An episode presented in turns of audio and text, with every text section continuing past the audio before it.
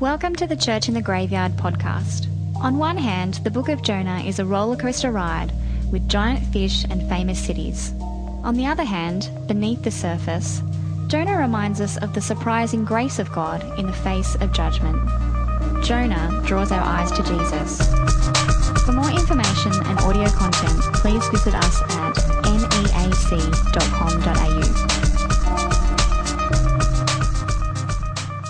For those of you who don't know me, my name's Justin. I'll be doing our first Bible reading, which comes from Luke chapter 11, verses 29 to 36. Um, and that's page 1030 on the Pew Bibles. From verse 29. As the crowds increased, Jesus said, This is a wicked generation. It asks for a miraculous sign, but none will be given it except the sign of Jonah. For as Jonah was a sign for the Ninevites, so also will the Son of Man be to this generation. The Queen of the South will rise at the judgment with the men of this generation and condemn them. For she came from the ends of the earth to listen to Solomon's wisdom. And now one greater than Solomon is here. The men of Nineveh will stand up at the judgment with this generation and condemn it for they repented at the preaching of Jonah, and now one greater than Jonah is here. No one lights a lamp and puts it in a place where it will be hidden or under a bowl. Instead, he puts it on its stand, so that those who come in may see the light. Your eye is the lamp of your body. When your eyes are good, your whole body also is full of light. But when they are bad, your body also is full of darkness. See to it then that the light from within you is not darkness. Therefore, if your whole body is full of light and no part of it dark, it will be completely lightened, as when the light of a lamp shines on you. Uh, my name's Phil. Uh, the second Bible reading tonight is Jonah chapter 1. It's on page 916 of the Red Pew Bibles. It's Jonah chapter 1, uh, verses 1 to 17, on page 916. The word of the Lord came to Jonah, son of Amittai Go to the great city of Nineveh and preach against it, because its wickedness has come up before me. But Jonah ran away from the Lord and headed for Tarshish. He went down to Joppa, where he found a ship bound for that port. After paying the fare, he went abroad and sailed for Tarshish to, f- to flee from the Lord. Then the Lord sent a great wind on the sea, and such a violent storm arose that the ship threatened to break up. All the sailors were afraid, and each cried out to his own God, and they threw the cargo into the sea to lighten the ship. But Jonah had gone below deck, where he lay down and fell into a deep sleep. The captain went to him and said, How can you sleep? Get up and call on your God.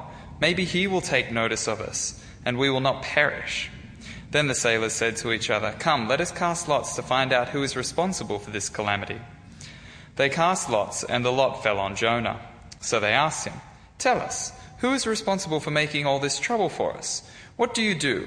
Where do you come from? Where, what is your country? From what people are you? He answered, I am a Hebrew, and I worship the Lord, the God of heaven, who made the sea and the land. This terrified them, and they asked, What have you done? They knew he was running away from the Lord because he had already told them so.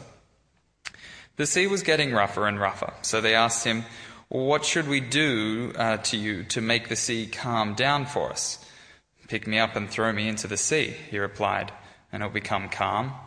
I know that it is my fault that this great storm has come upon you. Instead, the men did their best to row back to land, but they could not, for the sea grew even wilder than before. Then they cried to the Lord, O Lord, please do not let us die for taking this man's life. Do not hold us accountable for killing an innocent man, for you, O Lord, have done as you pleased. Then they took Jonah and threw him overboard, and the raging sea grew calm. At this, the men um, greatly feared the Lord, and they offered a sacrifice to the Lord and made vows to him. But the Lord provided a great fish to swallow Jonah, and Jonah was inside the fish three days and three nights. Well, good evening, everyone. Great to be with you. As we come to this uh, passage tonight, let's consider God's word and pray together and uh, invite you to see this wonderful book. Let me pray. Father God, we thank you and praise you for uh, the great way in which you speak to us through your word. And we pray tonight that as we come together, you would continue to help us understand what it means and more importantly, apply it to our lives uh, so that we might live in the way that you've called us. And we ask this in Jesus' name. Amen. I don't know whether what your earliest memories of Jonah are. Perhaps you've never heard Jonah before. Perhaps this is the first time you've heard it. Or perhaps you're like me and you've heard Jonah for a very long, long time. I actually have some very fond memories of hearing the story of Jonah for the first time. Uh, our family used to go away to this little island off the coast of Malaysia for holidays. And uh, we used to fall asleep at night with the waves crashing outside and the palm leaves um, making noises in the wind. It was just a beautiful, beautiful place. But my parents also had a record, and they put it on the record player, and there was this deep American voice that told the story of Jonah. And every night as we fell to sleep, we heard this amazing story of Jonah. And we heard about the storm and the big fish. And it was just marvelous to fall off to sleep listening to the story of Jonah and, and just how God used him and actually how weird it was uh, that he did all that he did. I don't know what your experience of Jonah is, but Jonah is much, much more than a kid's book. Much, much more than a kid's story. And I'm really looking forward to this series on Jonah over the next four weeks because we will unfold a whole lot of things about Jonah. And it's amazing, God's surprising grace uh, throughout Jonah. So come with me as we look at the book of Jonah and particularly chapter 1 this evening. Let's begin at verse 1. The word of the Lord came to Jonah, son of Amittai. Go to the great city of Nineveh and preach against it, because its wickedness has come up before me. The word of the Lord came to Jonah. Now, this is not the first time that the word of the Lord has come to Jonah. Uh, you might be familiar with the passage back in 2 Kings, chapter 14. Jonah has spoken to King Jeroboam. Now, King Jeroboam was a pretty terrible king, actually. But God had used Jonah to speak to him. And Jonah had said, You need to secure your boundaries here. And you need to set up boundaries here, otherwise, you will be attacked. And strangely enough, the king did what he said. Normally, the kings would actually ignore the prophets. But for some reason, Jonah's word was so powerful from the Lord that the king actually believed him and did what he said. So when we come to Jonah here, he, he's already received the word of the Lord before. This is another time he receives the word of the Lord. We think this is all taking place around 636 to 646 BC, around that time. But listen to what the word of the Lord says to him Go to the great city of Nineveh and preach against it, because of its, its wickedness has come up before me. Now, this is unusual. Normally, prophets, when they're given a word from the Lord, preach against other nations, but they do it from their own place. They do it from Judah or Israel. They do it, if you like, from the, the comfort of their own home. But here, Jonah is being asked to go beyond his borders. He's actually not only being asked to go beyond his borders, he's being asked to go to the enemy, to the enemy's city. Nineveh was the capital of Assyria. Assyria was the dominant force of the day. People were terrified of Nineveh. And so, Jonah is asked to go to Nineveh. He's asked to go to Nineveh and preach against it because of its wickedness. Well, what does Jonah do? Verse 3. But Jonah ran away from the Lord and he headed to Tarshish. Jonah immediately runs from God's call. God says, I want you to go there. He says, No, I'm running. I'm going the opposite direction. It's a bit like him saying, what God's saying to him, I want you to go to Perth. And, and Jonah says, No, no, I'm going to New York. I'm, I'm going the opposite direction. No, I have no interest in going where you want me to go. Now, I actually have some empathy with Jonah at this point. Because who wants to go to a city of the dominant force where you could be destroyed? I mean, imagine someone asked you to go from here in Newtown to the outer suburbs of Brisbane. You, you might not want to do it. Or actually, even worse, from the suburb of Newtown to Canberra. Oh, sorry for all the people from Canberra. Now, actually, it's, it's even worse than that. It's about God calling Jonah to go to somewhere like Baghdad or Kabul or Cairo. It's about asking Jonah to go somewhere like Damascus or Tehran. Jonah is going asked to go to an absolutely impossible place. And I get why he runs. I get that he runs. That makes sense to me. God's called him to do a very, very hard thing. And he says, I can't do it. I've got to run. And so he does. He runs. I wonder, though, about the lengths he goes to running. Notice what happens. So Jonah, Jonah runs away from the Lord and heads, heads to Tarshish.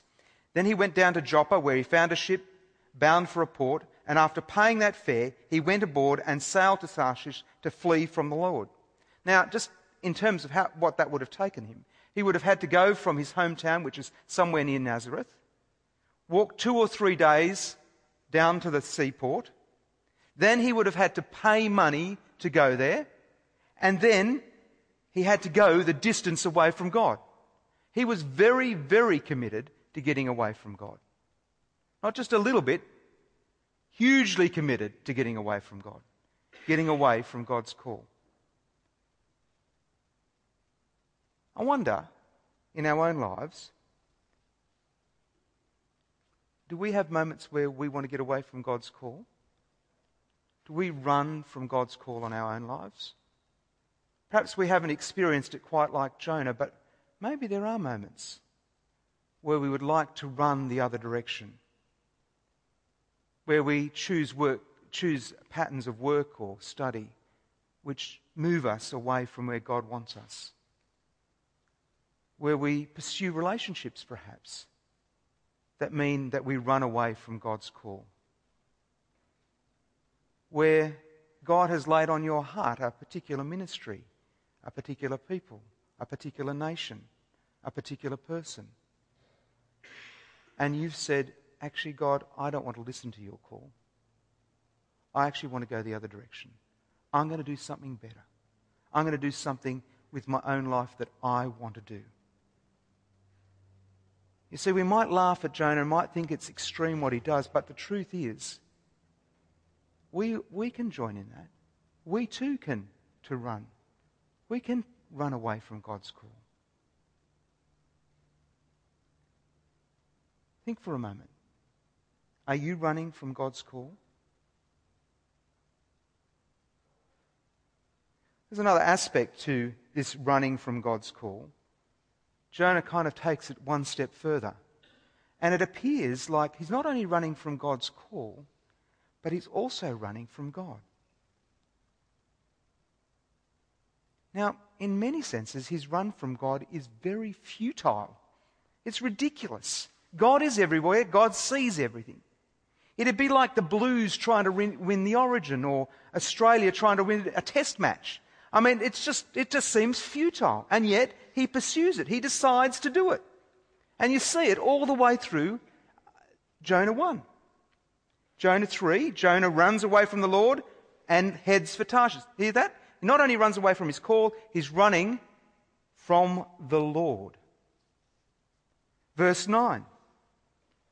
We see Jonah, once he's on the ship, down the bottom of the ship, asleep.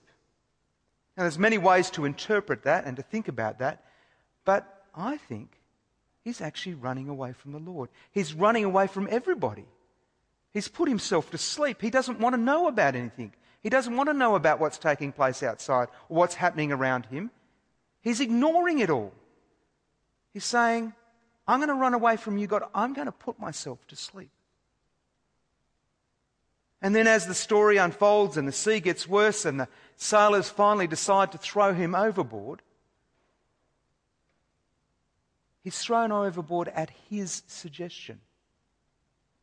Now, maybe he had some good motives there. Maybe he had some good thoughts there. But I actually think he thought, actually, just throw me overboard.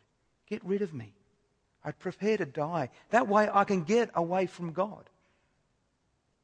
That way I can get God out of my hair. Then He's gone. I can get away from the presence of God. Now, in many senses, this desire of Jonah to ignore God's call and to get away from God's presence is really, really odd. You see there in verse 14, he says to the sailors, I'm a Hebrew. I worship the Lord of heaven. He identifies himself as someone who worships the Lord. So why is he trying to get away from him? In chapter 2, as we unfold that over the coming weeks, we'll see that he pray, prays this most amazing prayer. A prayer that's full of the Psalms and the Scriptures. He's a man of knowledge and understanding. Indeed, as the whole book unfolds, he has outstanding success in his preaching. He's used mightily by God. It is very weird that this man would run away from the call of God and run away from God himself. Why does he run from God? Well, actually, it tells us at the end of the book. And you'll have to be here for the four weeks to work that out. So come, keep coming each week and we'll explore why it is that Jonah continues to run from the call and the presence of God. But I think it's also true that we can identify with Jonah at this point as well. We too can convince ourselves that we can run from the presence of God. We too can somehow conjure up in our own minds this idea that, well, I can get away from God. God won't know that I'm here. God won't see what I'm doing. Perhaps it's in the sites that we visit on, on the internet. Perhaps it's to do with our own ambitions and we think we've hidden them well and we think somehow that, that God won't see what our ambitions are. Perhaps it's to do with our relationships and our hatreds and our grudges and our failure to repent or to forgive. And we think somehow that, that God won't see and we pretend and we hide and we, we, we, we say, Well, God, you, you can't have anything to do with this. You can't see this. Well, it's not true, is it? God sees all. He sees you even in your secret places where no one else sees you. He knows what is going on. And he sees what's going on in Jonah's life. Now, those are two very challenging thoughts, aren't they? They strike us deep in our hearts. So, what do we do? Where do we go? Well, the question we haven't asked of this passage is what is God doing? What is God doing all this time? Come with me as we consider what God does. And what we'll discover is God's surprising grace. God's wonderful grace, God's wonderful gift of undeserved love towards us. It starts with the very first words of the book.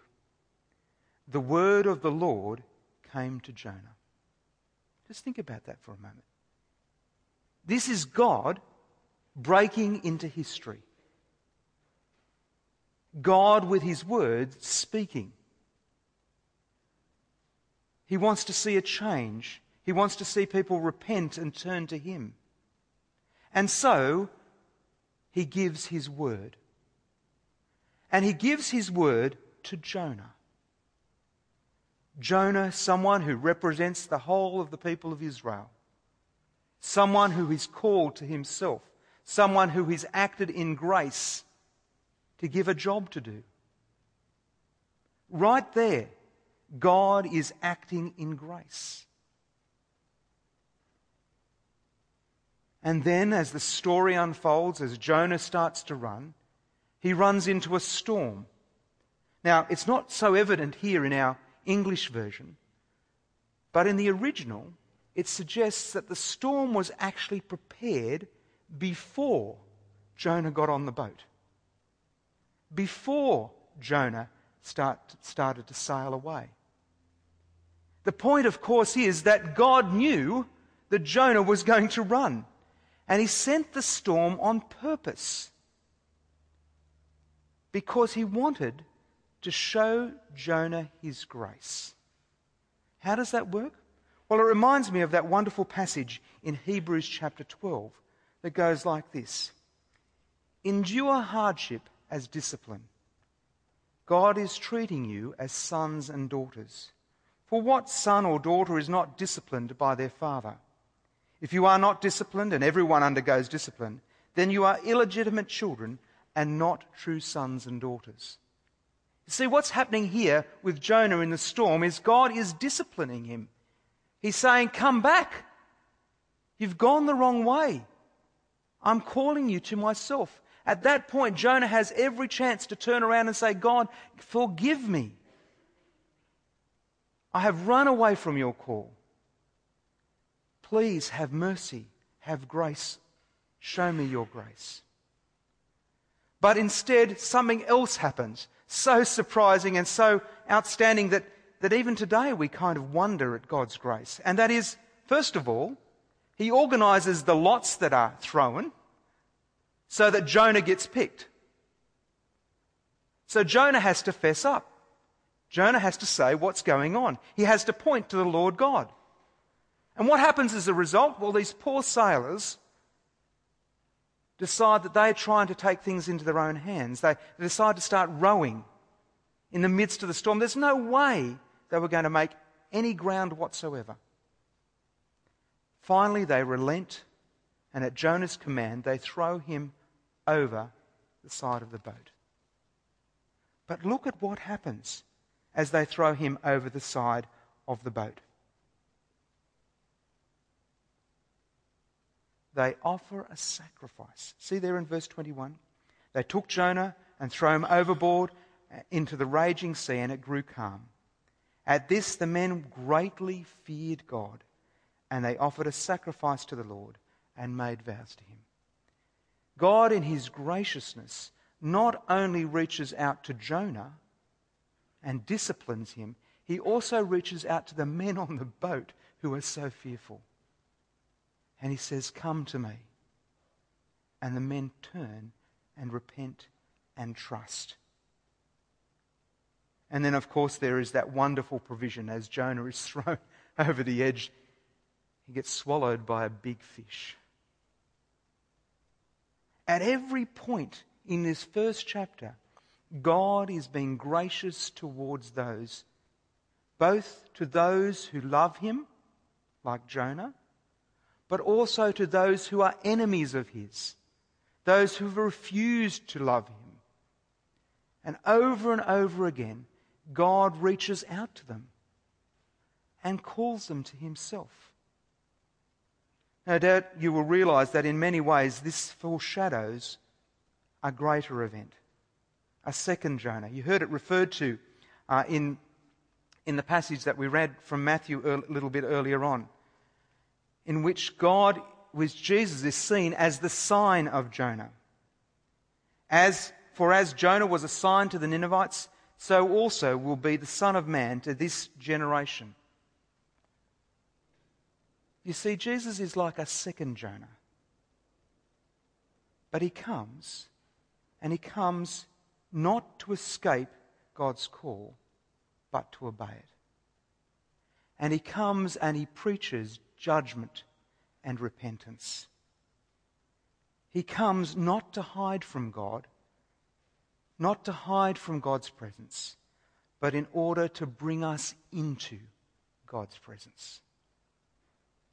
And ultimately, because of his desire to bring us into that presence, we see the most surprising grace of all Jesus' death on a cross for us. You see, God so cares about the fact that you are running away from Him. So cares about the fact that you are ignoring His call. That He sent His Son to die for you. And He's saying, Come back, come back, follow me. Let me fill you with my grace. I'm so committed to loving you that I'm willing to send my son to die on the cross. Come back, come back, come back to me. Let me pray. Father God, we thank you for your surprising grace. And we pray that it might sink deep within our hearts. And Father, where we have run, where we have run from you and from your call, we ask that you would forgive us, that you would change us, and you would make us to be more like Jesus. We ask this in Jesus' name.